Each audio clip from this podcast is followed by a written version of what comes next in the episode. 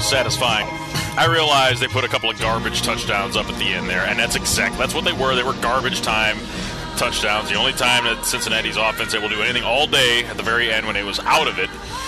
And uh, then and we really kind of gave it away at the end when they didn't go for the onside kick.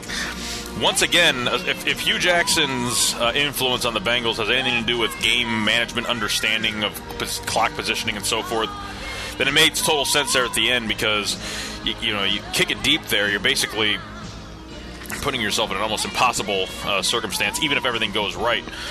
But either way, um, it really wasn't close, even though the they, Browns didn't end up covering the spread. How about that? That may be something that we have to talk about from a week-to-week basis as we move forward. But um, probably not next week, though. But today they were nine and a half point favorites coming into this game against the Bengals, and they end up winning it twenty-six to eighteen at the place no longer known. The, the Factory of Sadness has been officially shut down. And it is now, uh, from now on, it's uh, it's no. It always has been the Factory of Sadness at First Energy Field, but from henceforth, it shall be known as, or is known as, uh, the Bake. And so t- today was a game that you could hear, you know, that, that moment there kind of uh, towards the end of the game where the fans were all just kind of uh, chanting, Baker, Baker. That's... That was just, that was just all of it. That was just tremendous. Loved every piece of that. And this really was, you know, it, it didn't really occur to me until maybe sometime Friday. It was sometime after the last time that I spoke with you, where I kind of realized what this game actually was. Because uh, I just, I, I, it was there, and it just, I was just missing it. And but what this game was was uh, our homecoming game. You know, going up against the Bengals with, and they they mentioned it where Hue Jackson basically is um, like the, the well he is the assistant to the head coach, but when the Bengals offense is on the field, Marvin Lewis is spending all of his time with the defensive unit, and that means that Jackson is basically handling all the coaching duties. And so, okay, you got that going on, and then you got Jeff Driskel as your starting quarterback going up against us, and we've been playing pretty well down the stretch. So everything pointed to this being pretty much exactly what it was, which is just us, you know, just a whipping. Uh, it ended up being an eight-point win, and yeah, it certainly... You know, could have, you know, probably should have been by multiple scores, but who cares? Uh, it's a, it's a, it's a game that everybody expected us to win easily, and we did. So when was the last time that we could say that? You know, I mean, this is, and and within it, or with, with within it, yeah, um, is the first time. By the way, my name is Easy Weave. This is Easy Does It on Dogs by Nature. Appreciate talking to you after the Browns' seventh win of the twenty eighteen campaign, and they now move to the most five hundred on the year. They are seven seven and one now, back to five hundred after getting down uh, after the Steelers lost. I think they were uh, what two six and one. Is that right? Yeah, no, two five and one, and uh, then of course uh, Hue Jackson let go along with Todd Haley. The offensive coordinator positions given to Freddie Kitchens, and the head coaching responsibilities given to Gregg Williams. The defensive coordinator responsibilities, you know, basically done by Williams, but the play calling responsibilities on game day going to his son Blake Williams. The Browns today, offensively and defensively, um, well, I mean, look, they were just they were just better than the Bengals in every way uh, for pretty much all of this game up until the very end when they were able, like I say, to do do a couple of things and make it they make the score um, kind of deceptive for how dominant truly it was. Because, I mean, offensively and defensively, we just had their number. Uh, I mean, this is I talk about this all the time in terms of scheming a game. And Freddie Kitchens with that offense, and with Gregg and Blake Williams, both with the way that they schemed this game and the way that they called plays, adjusting it throughout, it was just they, they totally whipped the Bengals coaching staff. And then our guys on the field... Um, just beat the hell out of them with talent. I mean, the the, the talent uh, w- with that we had, and I mean, realistically, I mean, you, you have it. You have to have the, the blocked punt there at the end. Peppers misses a play. Otherwise, looked like he had a pretty decent game. Um, you have to have that in order for it to get as close as it was. And you figure we had a fifty-five yard catch and run by Higo removed in the first uh, half, where it was. I mean. And, and this is really going to be a, I'm, I'm not going to spend a whole lot of time complaining about the refs, but they are really exceptionally they've always they're always bad. You know, I make this point all the time. They're, they're, the referees, the officiating is always bad. It's just always been that way, and there doesn't really seem to be any effort to ever make it better. But it was just that play was just so especially bad. And then on the first drive of the game, we go for it and make it on a fourth and one, end up getting it called back on a a motion penalty, which didn't really see the the replay on. But you know, these these things, when especially when you look at the offensive pass interference penalty called on Rashard Higgins, it's so it's just so absurd um, that you would take away a fifty-five yard gain like that on something where it's just it's just not a violation of the rule. That I mean, realistically, we talked about this before in terms of the the way that the the refs are. Um, you know, they're they're all part time guys. A lot of it, I think, is done through, like, nepotism and, you know, cronyism and so on as far as the way these guys get these jobs. A lot of them are highly successful in whatever it is they're doing. And they just – there's just not a whole lot invested into them doing their jobs well.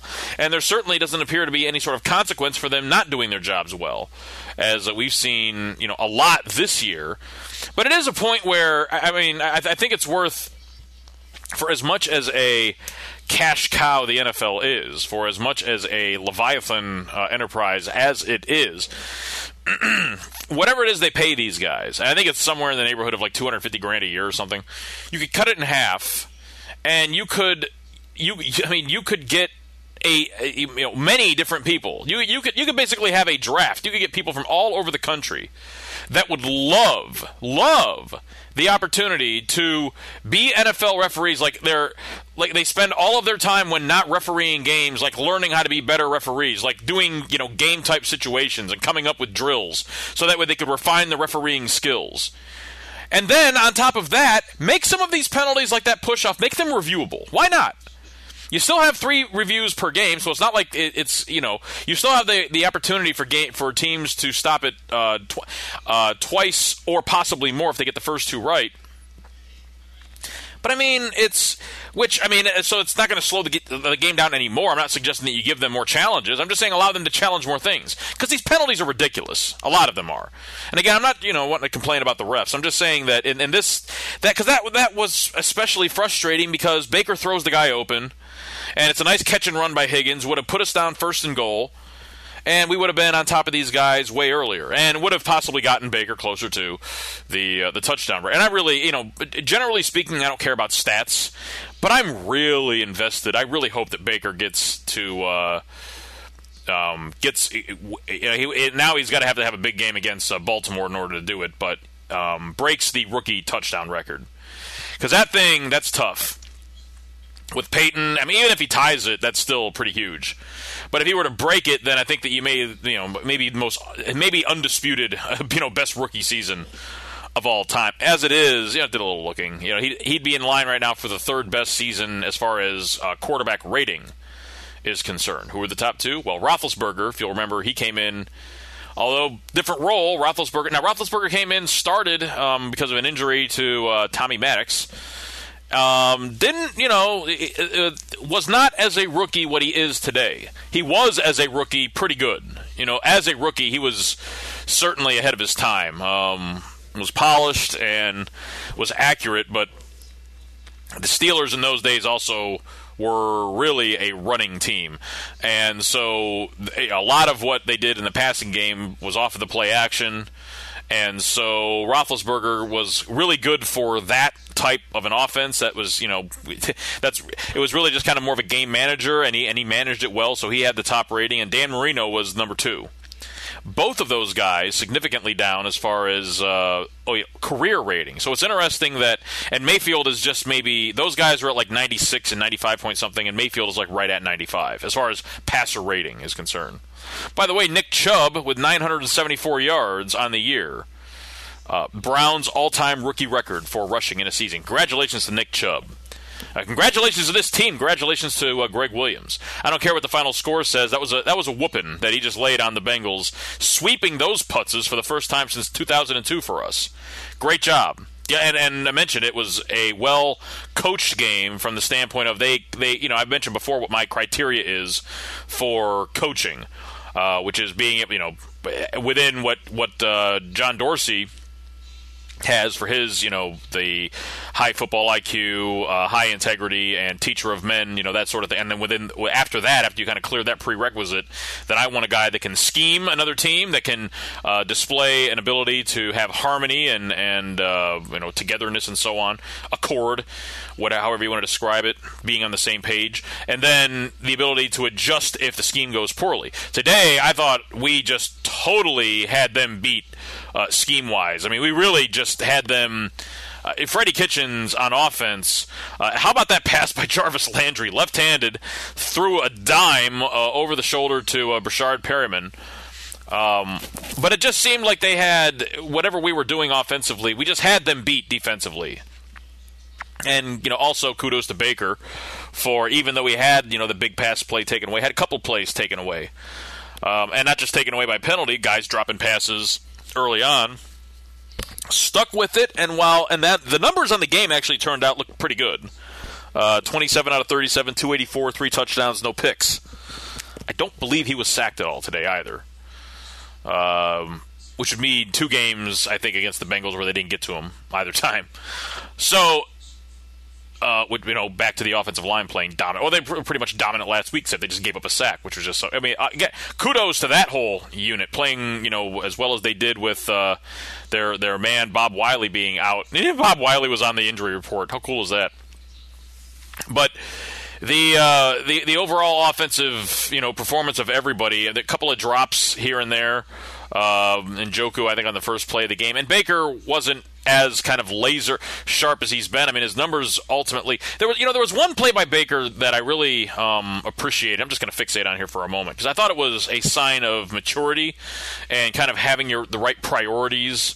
Because um, you look for these sorts of things, you, you, a guy like him, you look at you, you look at a rookie year like this and the way that he's performed, and you think there's, this can't be. We we can't we can't have just you know hit the lottery on the perfect quarterback prospect because he looks to be. But there's a point in the game where he's got like fourteen or fifteen, and I'm not sure if it was called. Uh, I'm, I'm not sure what the overall what the number ended up being, but there was a, a shovel pass that looked like to Dontrell Hilliard, which means that he should have been um, that, that that should have been called a pass, which would have been, I think, the fifteenth consecutive completion in a row for Mayfield. But then on the next play, and I don't know if it was or not, or if they called that a running play, but on the next play, on the next pass, you see him challenging the defense on a uh, a go route on the outside. A tough pass, one that he gave, and I'm pretty sure it was Perriman again, gave him a chance to make the play. Defender got the arm up and knocked it away, swatted away. Great play by the defender. But it was just, to me it was, here he is, you know, fourteen, fifteen in a row, whatever it is, and you don't see him concerned about extending that. You know, I watched a game earlier this year, I think it was... Um, Uh, Tennessee and I forget, maybe I forget now uh, Indianapolis or some, they were playing somebody and they got beaten pretty well. It was on a, a, a, a primetime game, and Mariota was like almost like a couple of passes away from having a perfect game as far as um, attempts and completions. Now the Titans got beat. You know, they, they were beaten pretty soundly. But you, it looked to me like late in the game, like Mariota was intentionally dumping off so that way he can keep that going. I don't, you know, I don't mean to, you know, I'm not, I don't mean to be an, a, a, an aspersions caster. I don't mean to cast aspersions. I'm not trying to do that. I'm just saying that's what it looked like to me. That, it looked to me like he was trying to pad his stats.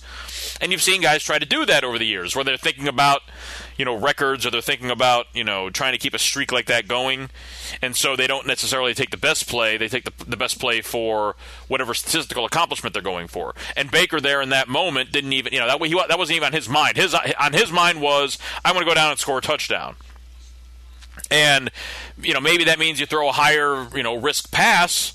But that's how, you know, I don't I don't mind, you know, those passes being incomplete. And and I don't mind passes where you're you're attacking the defense um, and it doesn't it just doesn't, you know, necessarily work out and it gets knocked away or whatever. I, that's not a bad incompletion to me.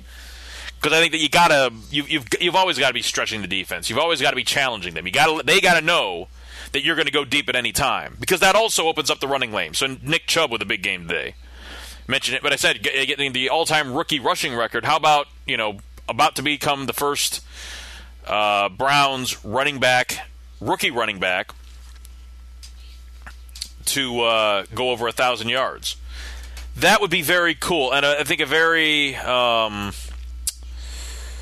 you know, that that would be a a real uh, feather in John Dorsey, who I affectionately refer to around here as Meathead.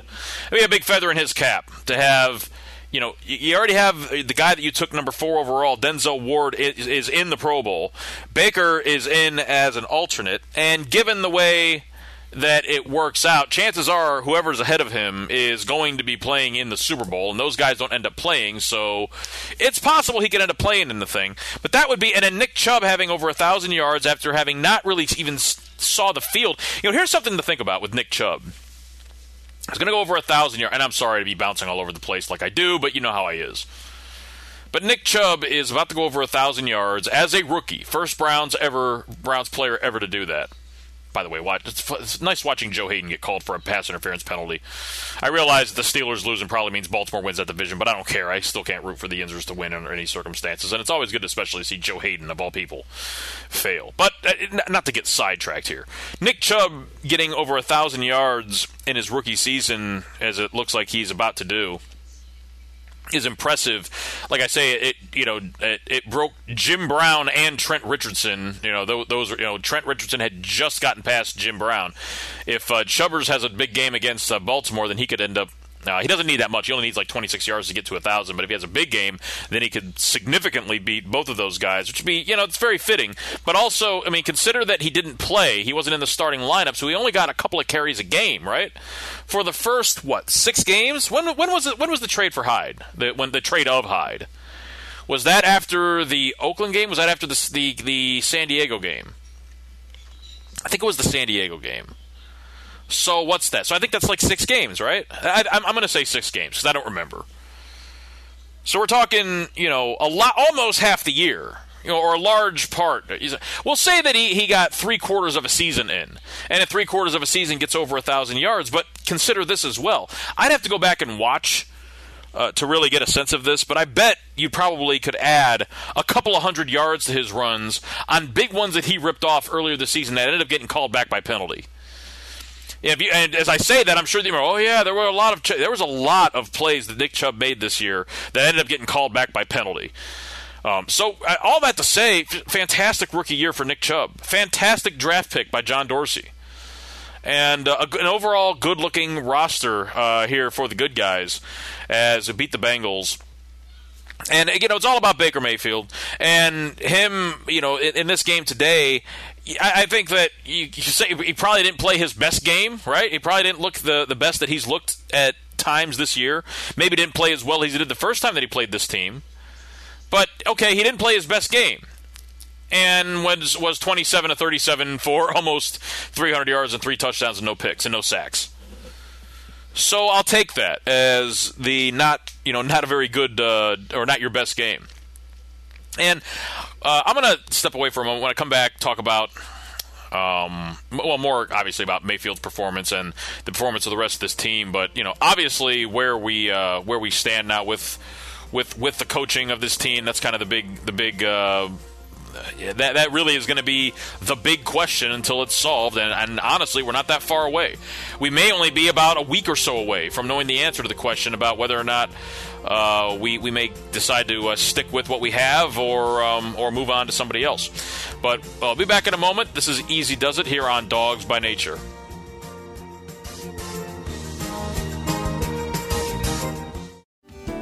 Hello, I'm Spencer Hall from S B Nation, and I want to tell you about my new show, It Seemed Smart. It Seemed Smart is a show about people doing things that, for some reason or another, seem smart at the time. Those things might include doing a little cocaine and driving a bike up a mountain. Or, I don't know, maybe racing one hundred miles per hour across the country in the middle of the night with no one's permission. Or even stealing a bat from an umpire's room in a Major League Baseball park. Check it out, and if you like it, tell a friend. I'm Spencer Hall. Don't do anything smart.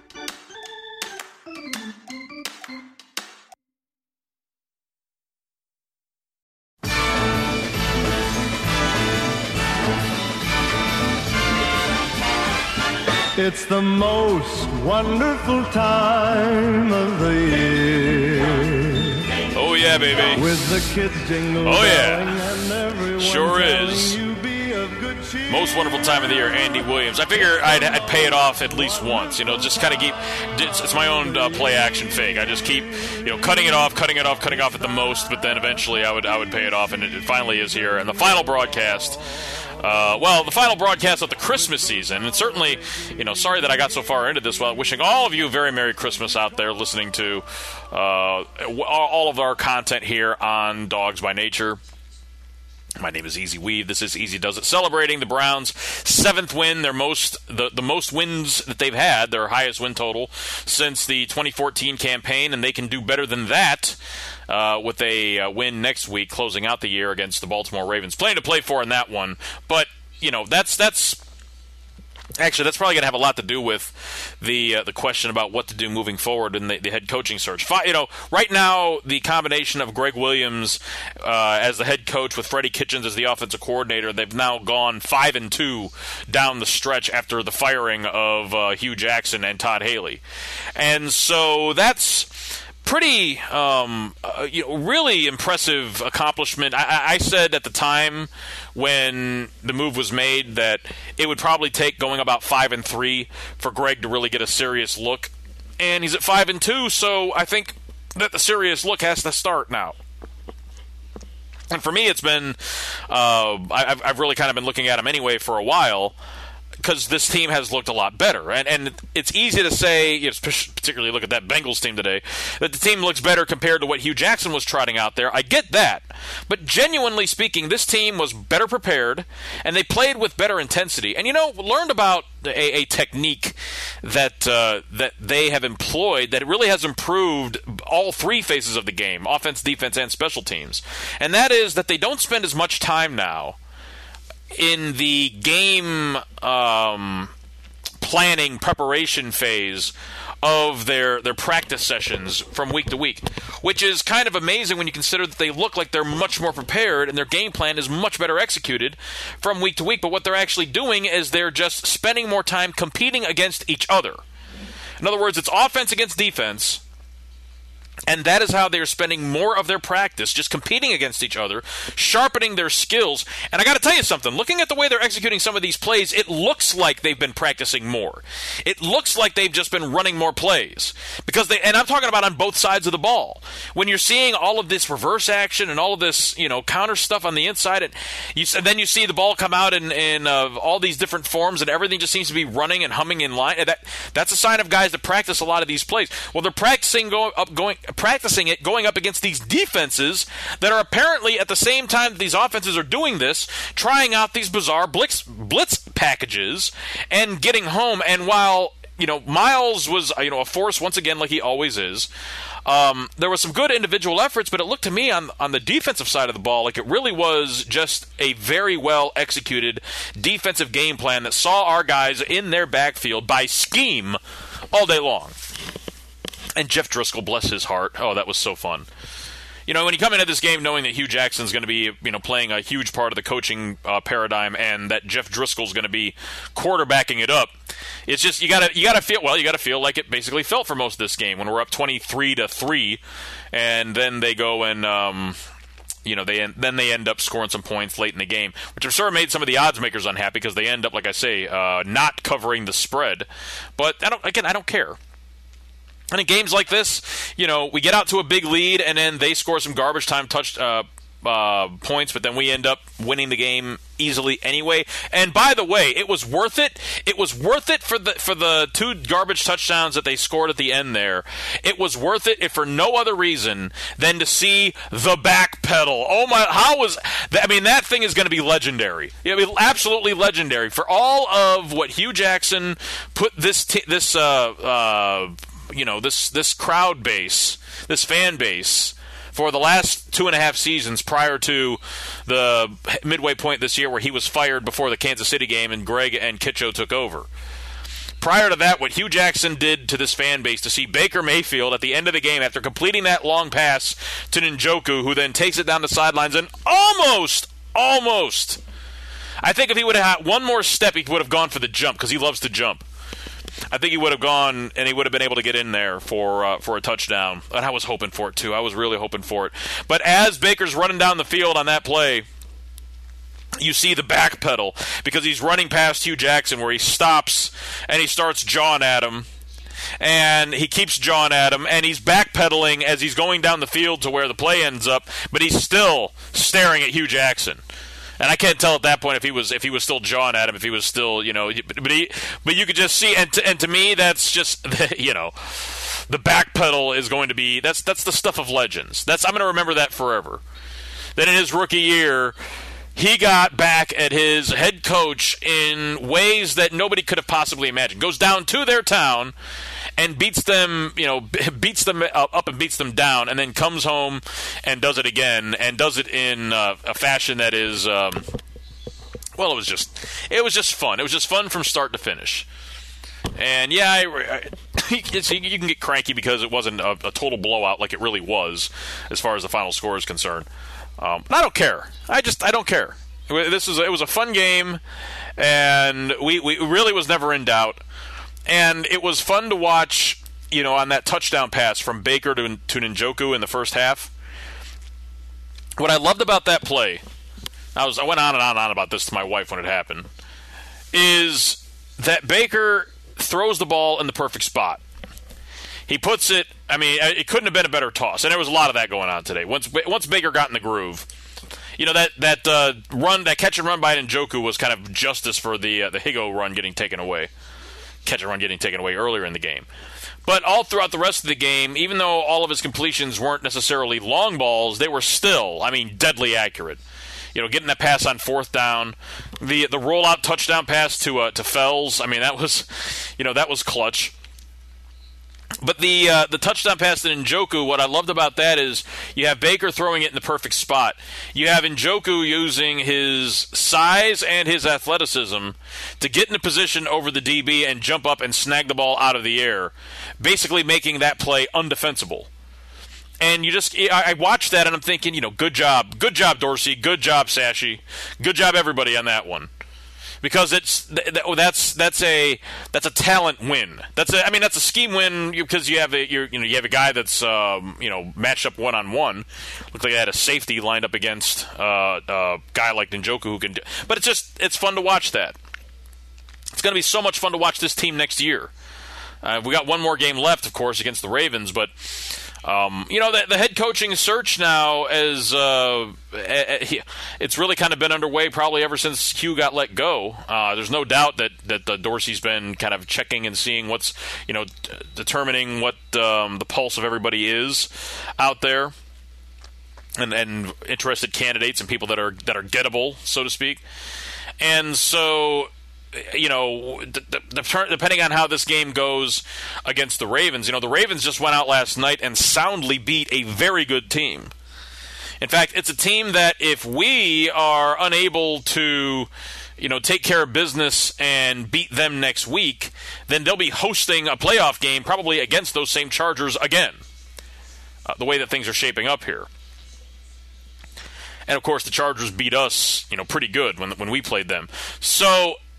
You know, the Ravens are absolutely in the thick of the playoff hunt, and if we go out there next week and we beat them, we could knock them out of the playoff hunt, particularly with uh, the the Colts coming back and winning that game, and I don't know if the Titans still have to play or what, but that was the other thing that needed to happen. The Dolphins lost, so that's the uh, the last bit that you're hoping for there. We could we could deal, deal a serious blow.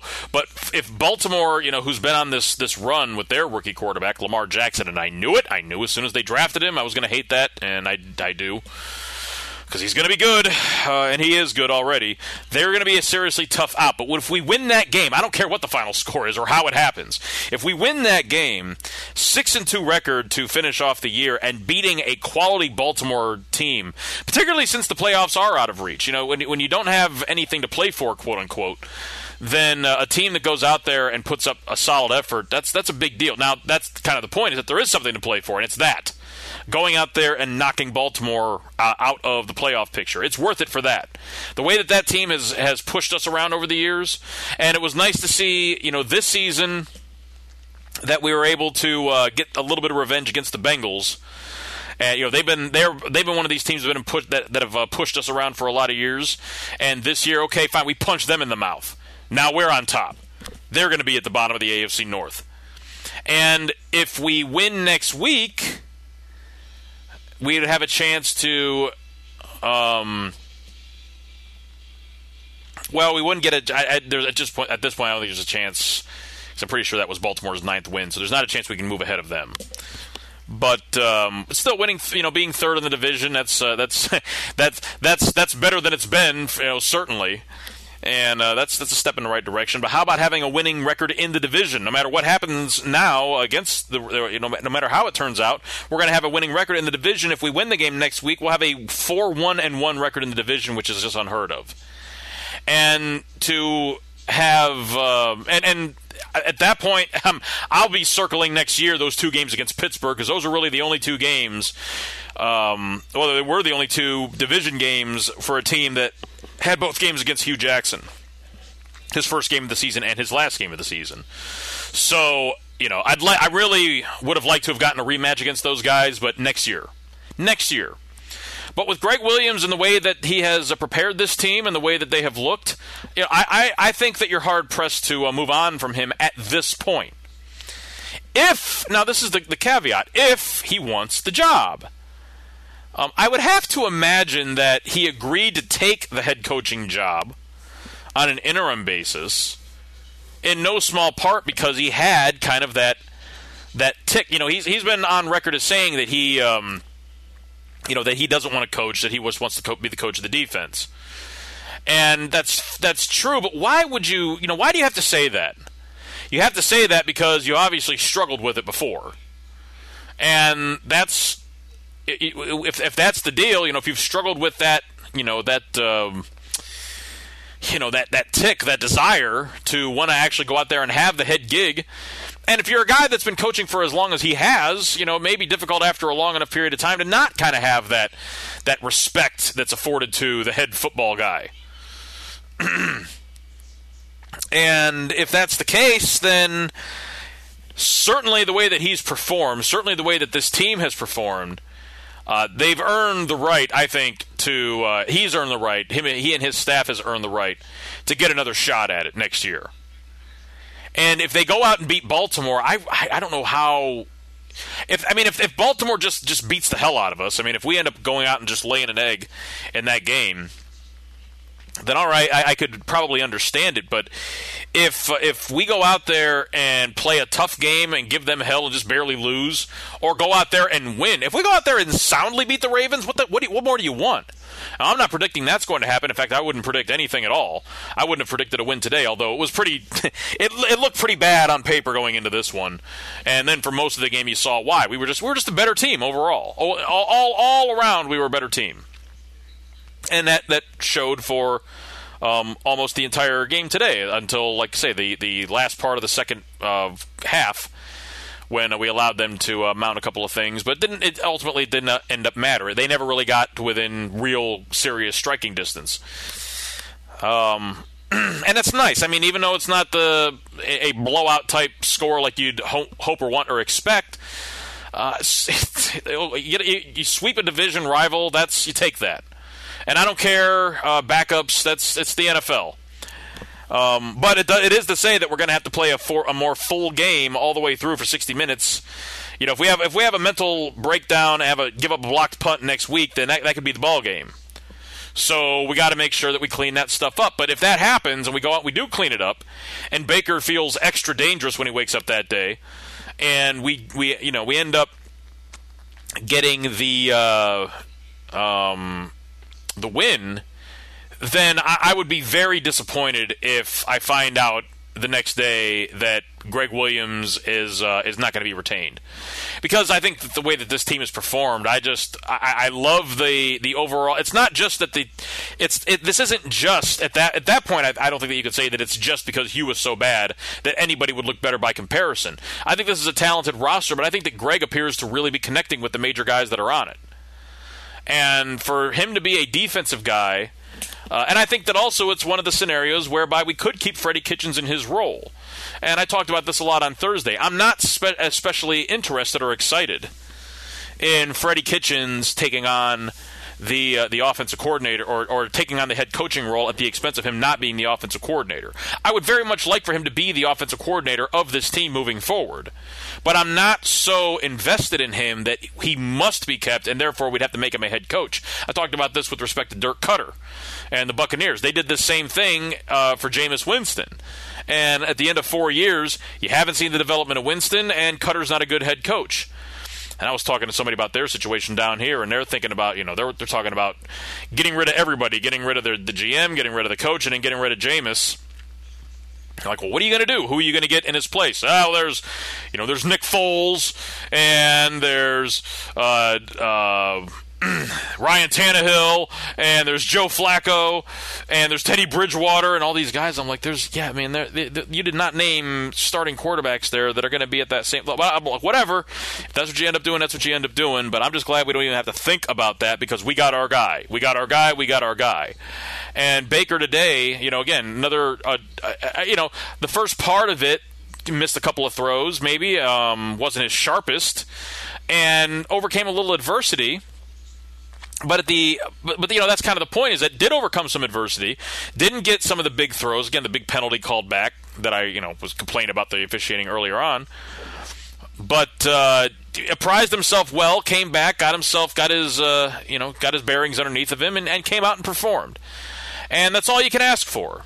Um, for anybody, at any at any player, at any at any quarterback, at any level, that's all you can ask for. But this guy has played at such an incredibly high level for a rookie that it's, for as much as we talk about it, I don't know that we talk about it enough because it's just so impressive. You're just not supposed to be able to do what he's doing at the rookie level. And even though defenses, you know, show more to him and throw more at him, Uh, with week, you know, week to week, and I'm sure the Ravens are going to be fully prepared. The Ravens are probably, you know, one of the toughest, you know, uh, tests he had all year, and we barely won that game. We won that game on the strength of, it was a field goal contest, and it was really won on the the uh, strength of a strong, strong defensive effort. Now we're going to have to replicate that effort, um, going up against a better quarterback because they did figure out, unfortunately, that uh, Jackson is a better option than Flacco right now. Which is unfortunate, in the front, especially from the standpoint as I would like to get a shot at that guy with this team. But no bother, we'll take on uh, Lamb Jacks, and if we're able to uh, shut down the running lanes like we were, you know, coming into this game, it was we got to shut down Joe Mixon, and we pretty much did that. He was able to bust off a couple of runs later on, but for the most part, we held that guy in check. So if we're able to keep the Ravens uh, from being able to tear us up on the ground and kind of force Lamar Jackson to beat us with his arm or, you know, to improvise and make plays with his legs, um, I, I like our chances there for our defense to be able to hold them in such a way to where Baker can come through and score enough points in his second go-round uh, without Hue Jackson and, and uh, Haley gumming up the works and him actually being able to. And again, today was another uh, game where multiple times throughout you saw him making the plays, the changes at the at the line, and it was a it's just such a difference between what we have now and what we had when Hue and Haley were here. But this season, you know, being at where we are, I mean, if even if we lose the game next week, finish seven eight and one, that if you would have said coming into the year that that would be our record, you'd have taken that. To be this, to be on the cusp of a winning season, that's just, I'm overjoyed at that. And I'm overjoyed at Baker having a shot. Um, I would just love so much if we go out and win the game, not only win the game next week, but Baker go out and throw three touchdown passes and beat, you know, the, uh, the take away, shatter the all-time uh, rookie touchdown passing record. That would just, I think that that would mean so much at the same time that uh, uh, Nick Chubb goes over one thousand yards. I would love to see these things happen. I think it would be such a huge thing for this organization. And then the very next day, Gregg Williams gets extended as... Notice I haven't mentioned Bruce Arians yet. as I, I would still be good with Bruce, but I'm liking what I see out of Gregg, and I hope that he wants the job, and I think he does. I suspect that he does. And if he does, then I hope that he, he game plans like crazy this week, and they put their best performance of the year together to go up, and, and nothing would nothing would make me happier than to end this season going up there and thumping the Ravens. In there with with their with their playoffs on the line, just go up in there and, you know, beat up on a rookie quarterback. That would just be so great um, to see that materialize that way. And time will tell. But uh, Baker, go, you know, in the process, if he's able to uh, to break the the uh, touchdown record, that would really be that that would that may put the cap on what Thelonious deemed him the other day as uh, rookie of all time.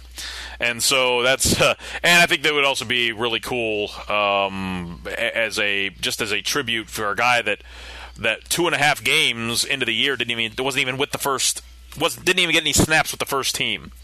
And if he you know to end up, and also I think at that point it would augur well towards him actually getting the uh, the rookie of the year nod, which he should. It's not, it really oughtn't be close. I recognize what a great year that uh, Saquon Barkley has had, and I'm not denying that. I in fact I am. I'll go a step further. I was flat out wrong about him. I th- did not think that he was going to be um, what he has been. I I, I definitely uh, poo-pooed that selection by the Giants, and I still think that on balance, if if you had to do all over again, I, you would still. Although you still got to see what with Kyle Ullett is all about. They they drafted him in the third round, but I, I think that for the Giants, there, if you have another shot at it, you got to take Darnold, or or or, or actually, with the, in hindsight, you may even look at, at Lamar Jackson. And you know, ahem, ahem, ahem, there were some people ahem. that uh, had Lamar Jackson the second-ranked quarterback in the class. Just saying. Those people did exist out there. They they they, they were. They, they they were. They were there. At any rate, I think that's still the right move for them, but still, uh, Saquon's been a, a tremendous um, acquisition, but I, I just don't think that you can give it to a running back over a guy that turned around the Cleveland Browns. You realize that? The one guy. Now, I, yeah, there's definitely a rest of this team that looks very good, and we've gotten a lot of production out of uh, some – you know, I don't know if, if we've made a big enough deal out of the fact that we've got three guys that are on the roster that uh, were basically first-round picks that were failed and that were reclamation projects that have re- resurrected their com- career. I just don't know if enough a deal has been made of that, wink, wink. the, and, I'm, of course, I'm talking about Gregg Robinson – the uh, left tackle, Breshad Perriman, the wide receiver, and Damarious Randall, the free safety. I expect that Randall will be back next year. I really hope those other guys are back next year as well, because I agree. They've uh, they, they've looked, you know, Perriman's looked fantastic. He really has. As as has Robinson. Again, today was another one of those games where Baker was barely, you know, they barely got a, a glove on him if they did at all. Uh, I don't think he was sacked, and, and it was just another. And there were some plays where he just had all day to uh, sit back there. Um, not a, not all of not every time certainly, and and like I say, Baker didn't look as sharp as he's looked. Baker, okay, think of it yourself. Today is a game where Baker was just not as sharp as he normally is, not as uh, just just didn't attack as much as he normally does. Right? I mean, is that fair? I mean, there's probably gonna be people like, Baker, how could you possibly be tough on Baker after? I'm not. I'm, I'm not. I'm, I'm. I'm trying to put things into perspective here, because we've seen Baker be even more brilliant than he's been today, and yet his numbers are twenty-seven to thirty-seven for two eighty-six and three touchdowns and no picks and no sacks. So even with him not, that's for some for some rookies that's their best, you know, game of the year. For some players that are in the league for a couple of years, that's their best player, you know, like Cody Kessler's never going to have a game like that. I probably shouldn't be, be too rough on Kess. I probably shouldn't be too too rough on old Cod. Uh, they they got a win today, you know. God, fancy that. Knocked the Dolphins out of the playoffs. So yeah, there's some some cross Florida uh, rivalry going on, I guess. Um, but that, but so all that to say that, you know, when when we're not playing our best, you know, today in one phase of the game, doesn't matter. This game was never close. Um, and the defense, honestly, up until that last part, and again, I, I think you have to kind of throw that out a little bit at the, the very last part of the game there, just because of the way that the game flows. Uh, but this was their best performance of the year. I mean, they were suffocating. They were swarming. They were all over Driskel. And the fact that Driskel was the quarterback just was an endless source. You realize that at, going into halftime, at the end of the first half, they had minus fifteen yards passing as a team, and we had, you know, we ended up having well over three hundred because not just of Baker's performance, but the uh, the long pass by uh, Landry to Perriman, and if that pass by Higgins isn't called back, we may be over four hundred yards passing today. So it's a passing league. We all know this, and we have a passing team. we got a guy that can sling it, and we got a, a, a guy, and, and not just that, but we have a guy that can make a lot of smart decisions and a lot of play. The one thing, you know, if I'm going to be, you know, critical of Mayfield in one area, and something that I just I don't want to see as much moving forward, and I realize he's kind of a compact guy, he's he's he's a, kind of a just a, a muscular, you know, thick dude, but he's just a guy that I just these these runs, a couple of running plays, the one at the sideline, I just don't like seeing him take those hits on the shoulder area, especially. You know, those are the ones that, yeah, I realize you're a tough guy and everything, and you're okay, and it's all right, but I just don't want, I don't want anything to th- mess up your your health. It's just too important, and particularly so. That, that's that's about it. That's really all I can complain about. You know, he was his normal, um, brilliant otherwise, except for just not quite as much as we've seen him before. And this is his rookie year. This is the point: is that he's he's. You realize what the standard is going to be next year. Look at what Patrick Mahomes looked like going from year one to year two, and he didn't even play his rookie year. You know, think about that. Mahomes had one game in his rookie year, and that was enough for the chefs to say, all right, this is our guy, we're going to move forward, we're going to get rid of uh, Alex Smith, and we're going to uh, put this guy in there, and we're ready to go. We've had a full season. Imagine how much better Mahomes might have looked this year if he actually played last year and got some experience. He might even look even better. Think of what Baker's going to look like next year. Particularly since, what are we really lacking? I know that um, we all would like some, some more and better wide receivers. Uh, but Jarvo has, you know, I mean, he he, he made a couple really nice catches today. He also had a drop, but the drop, you know, was one of these plays where it actually was almost better to get the drop for what he was going to get on the, the play, and that was after we got jobbed on the P I play, the O P I play anyway. And I guess that's probably a good place to uh, uh, step off and uh, rejoin in a moment, talking about kind of the roster and the way it is and uh, the, the strengths uh, for moving forward. And, you know, where what this offseason is probably going to look like. But celebrating a game that was, like I say, it was our homecoming today at the Bake, and the Browns took it twenty-six to eighteen, beating the Cincinnati Bengals in the, the Battle of Ohio that was won by us for the first time since two thousand two. This is Easy Does It. I am Easy Weave on Dogs by Nature.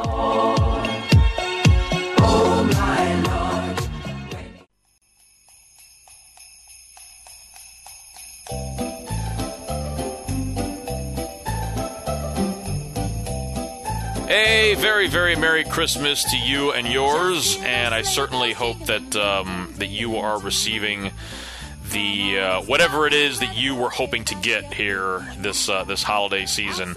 Uh, and if you don't celebrate Christmas, then hey, I just I hope the best for you anyway. The um, this is the time of year that, you know, it's always just kind of fun, because even if, again, you're you're not into the holidays specifically, it's that. There is, it's, it's, since it's so widely recognized, everybody is just in that holiday attitude and that end of the year frame of mind. So there's parties going on all over the place. There's just kind of a, fe- a, a more festive atmosphere. And for us, you know, the last several years, December has been, you know, we're, we're way, way out of anything approaching postseason. You know, we were our postseason for us is thinking about the draft. In fact, we're way into the draft at this point. I don't know about you. I haven't even looked at the the, uh, the draft or any of the the prospects coming out. I don't even know what our position is, and I don't care. I'm enjoying football. I have enjoyed this season immensely, and I'm putting all of my effort and energy and and uh, in, into this final game against Baltimore, which would be huge. Beating those guys is big anytime.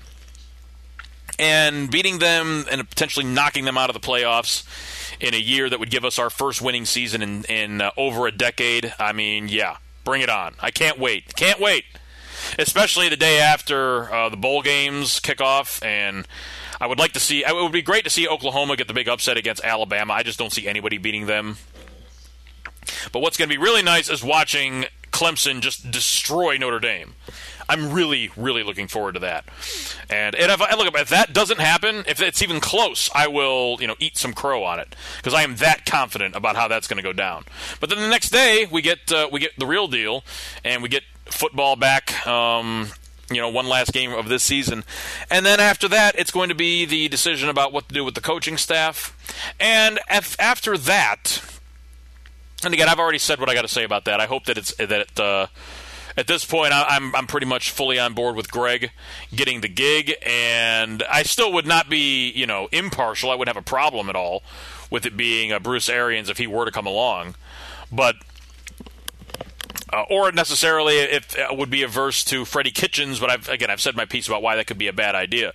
But I'm just saying right now, my my druthers, my leaning would be that we would just stick with what we got going on here, because what we got going on right now looks pretty good. But after this final game, whatever happens, we're going to head into the offseason, and the decisions that we have to make going into this offseason significantly different than decisions that we've had to make going into previous offseasons. As things stand right now, we're looking at, I check this out, we're looking at, depending on what you believe and how you prorate these things, we're anywhere from eighty-one to eighty-five million dollars under the salary cap. Did you know that? Because, you know, last year we had this massive, uh, you know, space under the cap. We spent quite a bit of that money, but, you know, we also rolled over quite a bit, and here we are once again with uh, that much that we're going to be able to, whatever we don't spend, we'll roll over yet again. And so you look at what uh, what we have roster-wise coming out, and the first thing that you have to look at are players that are potentially leaving. And while for the most of the part of this year I've thought, well, we don't really have anybody that we have to worry about because all of our guys are inked long-term, that's actually changed now with the way that Perriman has performed in the way that Gregg Robinson has performed. I think that at this point, and, and you're probably going to be in a spot with, with Robinson. You know, Robinson is out there playing um, like pretty solid left tackle. And in a league where there is a serious paucity of talent at the at the tackle position, you know, Gregg Robinson was the second pick overall. He's going to get a lot of looks. He's not going to get. He's not necessarily going to go for a sweetheart deal with us. We're going to have to pay this dude. Uh, this was a prove-it year for for uh, him, and he proved it. So we're probably going to be in the neighborhood of like three years, like twenty-five to thirty million, and like maybe half of it's guaranteed. That's probably what we're going to end up having to do with uh, Gregg. And do it, do it, just do it. Because the, the difference between him and Desmond uh, Harrison was profound. And by the way, Chris Hubbard calm down over this stretch as well. It doesn't really look like we got a problem at the tackle position. Not to say that you don't get a guy if one drops to you in the draft, but I think that you, you know, we we're at a spot now because we got a quarterback. If we, if we effectively keep what we have together here, then one one of the things that that means among, and it really is the best possible uh, eventuation of all of this, is that we don't really have this big turnover uh, effect. Of, you know, we, we when we hired Hue, we hired Sashi, then we fired Sashi, but we kept Hue in place. And then we fired Hue, but his people were still in place for the most part. And if we go into next year, that means we didn't really have the huge blow-up thud moment, although, you know, uh, Dorsey, Meathead did uh, break up, you know, like sixty-five percent of the roster from last year to this one. So, which certainly is, is enough, but I'm saying that if we go into next year with a with a coaching staff in place, that is, you know, they, they with Baker solidly locked in as our quarterback, Freddie Kitchens, the offensive coordinator, going to be working his stuff and preparing, game planning all offseason long. Um, then you go out and you look at, you know, what we, what we need for the rest of the roster. Tyrod Taylor is going to be gone. You know, he's a guy that's going to be um, a free agent because we're not going to re-sign him, particularly for the, you know, he's on the hook right now for fifteen million dollars. So he's going to go and he's going to be somebody's backup because I think that however just it is playing in Hue's offense, he unfortunately is only going to be remembered in those two and a half games as a guy that was wildly, wildly outplayed by a rookie, even though um, that rookie probably is going to end up having the greatest, you know, rookie season for a quarterback ever. Um, it still doesn't bode well for Tyrod, so he's likely to go be somebody's backup somewhere. And that means that our primary backup is going to be Drew Stanton, and Drew Stanton is going to be very important. I, you know, I, I didn't realize until Baker was talking about it last week that he basically is like the guy that is just devouring the offensive plays, you know, in the first half, and then just regurgitating all over Baker's brain at halftime about what he saw. And I think that he's a really important part of, of the whole team, and I think that he could also be the backup quarterback. I mean, if Baker gets hurt for any length of time, then we're pretty much screwed anyway. You're not going to have, you know, it's we can't really do things like the Eagles did where they've got to have a backup, uh, you know, a quality backup because they just can't rely on Carson Wentz. The converse in that scenario is I think that uh, Nick Foles, I don't know what his contract structure is, but I think that dude's got to go be a starter for somebody next year. The way that he's playing, you know, bringing the team back and beating a good Texans team today, and um, that that's after beating the Rams last week. That's I, I think Foles, which, I mean, by the way, you see how that's all playing out in Philadelphia. Who'd you, who would you rather have right now, Carson Wentz or Baker Mayfield? Just saying. And so when you look at the, you know, we don't really have, I mean, we could bring back Brogan Roback, I suppose, as the uh, the third string guy. I think everybody would love that. And then, bam, we're set at quarterback. I don't know, maybe you go and get a another veteran guy, but I'm not really sure who's going to be available out there that you're going to want to bring in um, that's ultimately going to be better than Stanton. And I think Stanton's role is fine what it is. Uh, he's he's not especially great, but he you know he did okay for uh, Arians and Kitchens when he was in Arizona. He showed to be a guy that he could come in and get a split over a long period of time. Talk about what the role of a backup quarterback is. All I'm saying is I don't know that you necessarily need to expend a lot of resources on a backup quarterback. Maybe you get a guy if one falls to you late in the draft as a project guy, um, but I think it just kind of depends on the player as opposed to just drafting for the position. But I'm perfectly comfortable going into next year with Stanton as the backup quarterback. Baker's the, you know, the reason that Thyroid is on the the team is because he's the starter going into the year because of Hue Jackson's hard-headedness and and everything else. Well, that doesn't that doesn't factor in now, and he's going to be gone anyway. So Stanton makes plenty of sense as the backup quarterback at that point. And then you look at the running back position, and you know what? I mean, Nick Chubb is having just a fantastic rookie season, and there's no reason to expect that the, there's, you know, he's going to be the starter next year. He's going to go in as the the bell cow, uh, with, and then having the ability to go to Duke Johnson on uh, third down plays and on, you know, misdirect, you know, change of pace back that he's been and, and receiving back that he's been. The stable, and then that's not even counting, you know, you could get Dontrell Hilliard. You, I mean, sure, you can always add players, but this is the point, is that There's really no, there's no real big, huge weaknesses on this team. If you move to even a wide receiver, the way that, that Perriman has, has played, you know, he comes back playing at the level that he's played the last month or so. And with Jarvis playing the way that he's capable of playing, the, the wide receiving core, especially if Callaway makes a jump forward next year and if Higgins continues to play at the level that he's played at for most of this year, I think that uh, The, the wide receiving core doesn't look anywhere near as bad as it did, and there's guys that could be available. I've mentioned Tyrell Williams. There's guys that could be available in the draft, so maybe you can add a couple of bodies to that unit. You know, we're going to get Derek Willis back. He was, um, you know, he was developing a rapport with Baker before getting hurt. Big, big target. Tight end. How about uh, Darren Fells having a game today? And David Njoku having a big game today. David Njoku's really kind of had a, a redeeming second half of the year as well. Had some trouble with, with dropping the ball first part of the year. But I think that David Njoku is poised to have kind of a breakout year. He'll be a guy that you should really look at in your fantasy rosters next year. Look for him to score maybe a couple of touchdowns next week against the Ravens. He's going to be a guy that's going to be Baker's, um, just a, a just a matchup nightmare that Baker's going to be able to exploit as he goes into the offseason now, fully installed as the, the starting quarterback on the roster. And when you look at that offensive line, and again, if a guy falls to you, you know, if there's a guy, if Jonah Williams or somebody like that falls to us at whatever point we're going to be picking at, which is going to be, you know, anywhere from like seventeen, eighteen to twenty-two, twenty-three. It's going to be in that range where we're going to be picking at this point.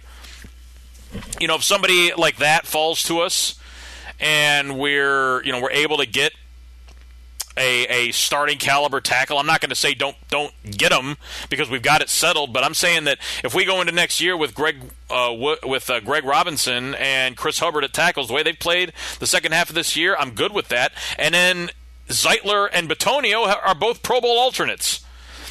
And you've got J C Tretter, who has been good and tough, but, you know, has had some trouble staying healthy, which is what, you know, the, the, the toughness part of it. But then you've got Austin Corbett, who figures to be competing for the center position next year, possibly, or just being a, a quality interior backup guy. Point is, you've got a pretty solid offensive line there overall. Um... And, and you know, you could add, again, you add, if a, if a guy falls to you, then you add whoever you need to add. But you, you're not, I'm, what I'm saying there is, other than just adding, I don't really see anything on that whole off, offensive side of the ball that says, man, we are really just derelict in all of, you know, these position groups, or at this particular position group, all the players that we have are not sufficient to play. No, I think that, I mean, if you could, if you could get a guy, you know, get a big, tough, fast, you know, a Michael Irvin type guy that, that is your playmaker that can come on the field and really Um, add that dimension to your roster. If you get a guy like that, then yeah, I'd, I would love that. It, I, those guys are hard to find. But if we got a guy like that, I would love it. But it's it's got to be a guy that we love. Talked about this, you know, a couple episodes ago about how it's not about drafting a player just because of the position that they play, but drafting a player because you love the player. And if we see one of those guys out there that looks like he could be one of those guys, then yeah, go get that guy, but don't get a guy just because he's a wide receiver that is six three and two twenty and runs a four five and has the right pedigree, but you're just not really sure about the player himself. Can't just, you can't just look at metrics, but that's, you know, be that as it may. I'm saying if even if we don't make any adjustments, the improvements that figure to happen with guys like Callaway, even guys like Ratley. You know, you saw what how uh, Higgins improved in his three years. You know, if he could make an, a more of an adjustment, the, the, the receiving core doesn't look all that bad. Move to the, the, the defensive side of the ball. Myles Garrett having another great game today. Uh, probably is going to make the All-Pro team, is in the, the Pro Bowl. You've got uh, Agba, who, you know, a lot of people are, you know, salty because he doesn't disrupt as much as he should. I think that when you watch the tape, he does... do uh, it, it, he's not nothing out there. He's he's definitely a contributing force. Um, Larry Ogunjobi got a sack today. He was you know he's he's had a, a really solid sophomore year. Um, okay, you could look at the that, that kind of that position at three tech on the defensive line, and Trevon Coley. Uh, I think you could even play Anthony Zettel there a little bit, uh, or rotate Agba in there. But uh, that that's certainly one that, okay, yeah, fine, you could. I'm I, I I'm not, again. I'm not averse to adding anybody, but that if that's your that may be the biggest quote unquote weakness or need that is on the roster. And I think that if you look at it and say that that's a need, but then you look at the way that the game was played today, and we had to shut down a guy that was the leading rusher in the A F C, and didn't look like we had too much trouble clogging up the running lanes. So I'm not really too I'm, I'm not, and, and didn't really look like we had too much trouble. In fact, it hasn't really looked all year, quite honestly, like we've had too much trouble getting pressure on the passer. Excuse me. I know that my one dude's going to enjoy that. But I think that uh, our ability to um, get pressure on the passer has been, you know, today it was on full display, and all year long it's been a team strength. And so that's not really something that uh, that I'm, I'm really worried about in terms of if, if we get a guy, great. And there's guys that are available, Christian Wilkins and other defensive tackles that are available in the draft. And if we, if one of those guys falls to us, then what I'm saying is, yeah, I'd love it. But if we consider that position to be a need, like if we consider that, that position to be one that we were that we just needed to get a higher level of starting quality there, then I think that's the type of player that you try to go out and get in free agency. I really believe that where we are at right now, when we got Baker, when we could potentially be going into next year with an established coaching staff in place that we're satisfied with, and that is not, you know, nobody going into next year is going to be about installing new crap. It's just going to be about refining what we've been doing, and that, that's a big, that's a, to me, that's a big draw. That's a big seller, is we, we just continue the, the same routine, keep practicing the same way, keep coaching the same way that we've been doing it, and you don't go into next year like reinventing the wheel. You go into next year fully focused on doing the things that made you successful in the second half of this year, and that's your entire offseason. And you go into that with, and so at that point, I think that where you've got deficiencies or lack of, you know, where you think that you need to have an upgrade, you do those things in free agency because you can get a better gauge of where and how a guy can perform after he's been in the league for a little while versus um, a guy that you're drafting and now you're projecting that he's going to reach that level. And certainly that's all a function of, of uh, you know, of scouting and so on. And, and Dorsey's done a fantastic job. I mean, this draft is going to go down, you know, legendary, particularly if uh, Austin Corbett has a good N F L career with us. Uh, just a tremendous, but you can't expect that every year is the point. You know, we're going to be drafting wherever we're drafting. I doubt we're going to move up. I, it's hard to say at this point, I guess. But it just doesn't seem like that's uh, like that's Meathead's M O. It seems like his his deal is to stay where he's at and get good players at where he's at. And I think that he'll do that. But you don't, you know, you get a good player that will be that can be a net improvement and an upgrade over possibly a player that you have already on the roster because you like that player. This is the point. Like, let's say that we were to go and get a guy. Um, I don't know, maybe not, and I can't think of anybody right off the top of my head that's playing out there at at uh, defensive tackle. Let's say that you really like a defensive lineman. If there's somebody out there that is a a higher um, level than Coley, but isn't kind of in that Pro Bowl level, that, you know, that, but they're, they're, they're a quality starter level defensive tackle and a good complement to the rest of the line. Now, that's somebody that you'd want to have on the roster, certainly. That's somebody that you'd want to have in there, and that, you know, would be possibly an upgrade to what we have going on right now. It could also be that Coley develops into that, you know, as he gets better, just as a, and and with more experience as an N F L player. But that doesn't preclude you then from, if you're sitting there at whatever position we're drafting at, and that guy comes to you, and he's the best player that's on your board, he's the guy that you like better than anybody else, then take him. You're not, you, you know, just because you signed a guy, you can rotate guys in and out, and then that becomes a position of strength on your team. Whereas it was maybe shaky going into the offseason. And then what else are you going to complain about? I mean, you got, you know, if you look at the edge position with the way that Myles is playing and the way that you can shift Avery in there, Avery looks like he's been a steal in the draft. You know, certainly you can add depth at the linebacker position. I'm fine with that. But the way that Schobert's played, if uh, Kirk so, Kirk, you know, Kirksey comes back healthy, and uh, Jamie Collins, maybe a bit overpaid, but uh, has shown up for the second half of this year, has looked a lot better. Um, yeah, again, depth. And, you know, get a guy to push, you know, the guy that, you know, if uh, injuries happen, I'm, I'm fine with all of that. But notice that as I'm kind of going through all of this, you get into the secondary. And Ward, you know, and they and Ward maybe shut down. He he left the game today with what looked like concussive uh, symptoms, which is unfortunate because he's had a great rookie year and played well again today. You know, you have him and Terrence Mitchell. That's not the worst starting uh, cornerback tandem in the league. Now, you generally need to have two or three guys. That's the deal. So, yeah, you probably still do need to have, you know, that may be a position where you look at and say, okay, it'd be nice to get an upgrade there. But that's another one where I would probably rather sign a guy that could step in and possibly be a starter, or a guy that could come in and play a slot uh, cornerback position, as opposed to trying to draft a guy in that in that for that same role. And similarly, on the, at the safety level, you know, even though Damarious Thomas and uh, Jabril Peppers have both played well, again, it's kind of a crapshoot if both if either of those guys get hurt.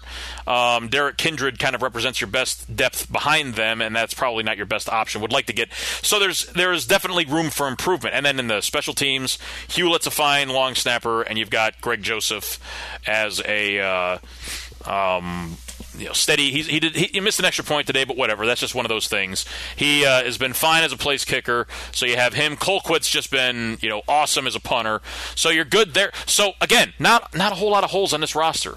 There's not a whole lot of places. So if we just get this coaching thing right, and if it's just a matter of keeping the same guys we have and they refine what they do and go into next year with that thing kind of, it's no longer a we're feeling this thing out. It's a this is how we do things, and they just go into next year. Just this is how this we're doing those things now.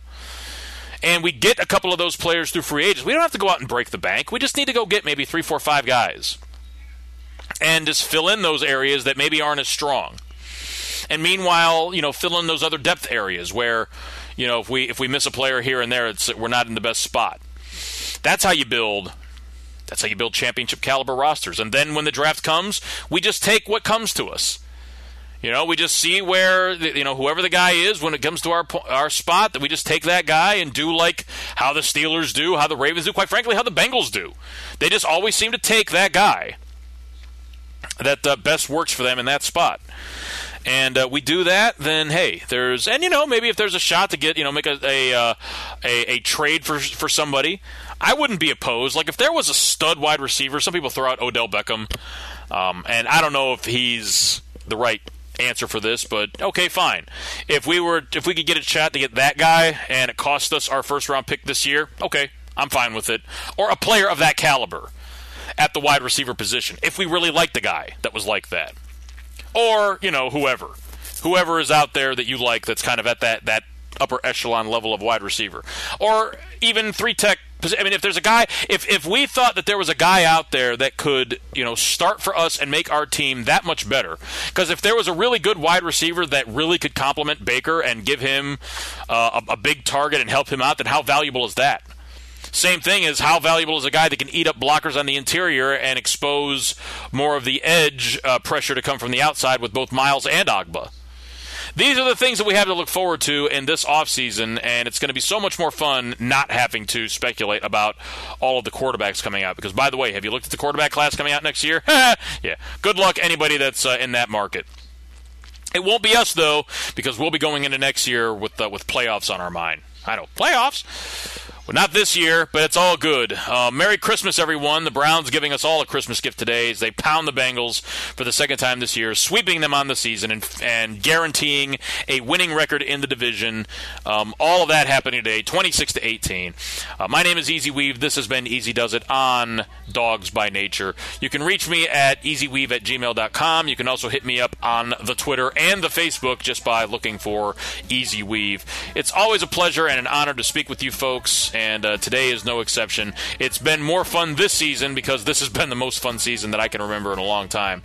Uh, I think as far as the most fun goes, it, it's definitely uh, we're at the level of how it was in two thousand seven. We almost made the playoffs. And we almost, you know, are in a spot to uh, almost almost make the playoffs this year, but that's fine. Next year, that's the year. And uh, it's going to be so much fun this offseason in, uh, in preparation for that. But until next week, we got one more game left against the Ravens. That's what's that's what's up. That's what I'm looking forward to next. And we'll preview that game coming up here on Thursday. I hope that you all have a wonderful Christmas day. And uh, between now and Thursday, I, I hope that uh, you get everything that you want underneath the tree, uh, wrapped and unwrapped how you like it. And uh, until we speak again, good luck. Take care. God bless. Merry Christmas.